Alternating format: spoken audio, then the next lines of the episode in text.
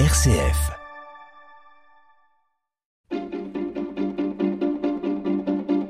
L'agenda des régions, les idées sorties des radios RCF. 3 idées de sortie pour vos week-ends ou vos vacances. Cap vers le Grand Sud pour commencer dans le village de Festes et Saint-André, près de la ville de Limoux dans l'Aude. Le jardin Explorarium organise des ateliers scientifiques et des balades comptées pour appréhender la nature autrement. Nathalie de Sos. Explorarium propose ce dimanche 24 juillet une journée nature dans son jardin. Imaginez un espace jardiné, arboré, ombragé, aménagé. Vous y trouverez des jeux d'extérieur, des jeux de piste, des objets d'art, de mares, des chèvres à caresser. Également ce dimanche 24 juillet toujours est proposée une balade comptée à 11h et un atelier de bricolage nature à 15h. Le jardin est ouvert jusqu'au 14 août. Il propose 1 à 2 ateliers animés par jour sur une thématique scientifique, nature ou artistique. L'entrée est à partir de 6 €. Vous pouvez y rester la journée et pique-niquer. Et vous pouvez retrouver tous les détails sur le site www.explorarium.fr. Venez vite faire un tour du côté de ce jardin unique au sud de notre département de l'Aude. Merci Nathalie de Sos. C'est jusqu'au 28 août. La Cité du vin à Bordeaux nous emmène à la découverte de Picasso pour une exposition temporaire. Picasso, l'effervescence des formes. C'est l'occasion à la fois de déguster une autre facette du maître espagnol en s'intéressant aux liens formels et symboliques de son œuvre avec le vin et l'alcool. Blandine Jeannin. Cette exposition traite de la place du vin dans l'œuvre de Picasso et ce tout au long de sa vie à travers une large variété de supports, peinture, dessin, céramique ou encore film.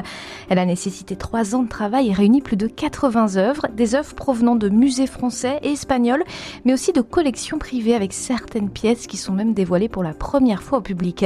Au fil d'un parcours immersif et chronothématique, cette expo montre donc l'ensemble de la carrière du peintre au sein de laquelle se mêlent diverses ivresses, dont celle de la vie, des sens, mais aussi des formes. Picasso, l'effervescence des formes, c'est donc à découvrir jusqu'au 28 août à la Cité du vin à Bordeaux, tout comme le parcours permanent. Il est ouvert chaque jour de 10h à 19h. Merci Blandine Jeannin. Allez, on fait un petit détour pour finir du côté du département de l'Isère, à la frontière de la Drôme entre Grenoble et Valence, dans l'un des plus beaux villages de France, Saint-Antoine-L'Abbaye, cité médiévale suspendue au Vercors. Et chaque fin de juillet, le centre du petit bourg historique se transforme en rendez-vous poétique avec le festival Texte en l'air. Bonjour Bernie Charles. Bonjour, et oui, le choix de ce village chargé d'histoire pour organiser un événement tourné vers les formes d'écriture contemporaine n'a rien d'anodin. Théâtre, poésie et même musique, l'association Texte en l'air à l'origine du festival y croit dur comme fer. Le patrimoine, c'est un héritage qui doit rester vivant.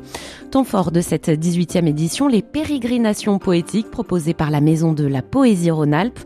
Après la marche, on pourra savourer 13 pièces de théâtre, 6 concerts et une dizaine de lectures. Beaucoup sont accessibles à un jeune public pour profiter en famille. Également au programme, la nuit blanche de l'écriture où des écrivains amateurs se porteront volontaires pour être enfermés une nuit dans les jardins médiévaux du village pour écrire un texte qu'ils restitueront au petit matin au public. Merci Bérénie Charles. Texte en l'air, c'est du 27 au 31 juillet à Saint-Antoine-l'Abbaye.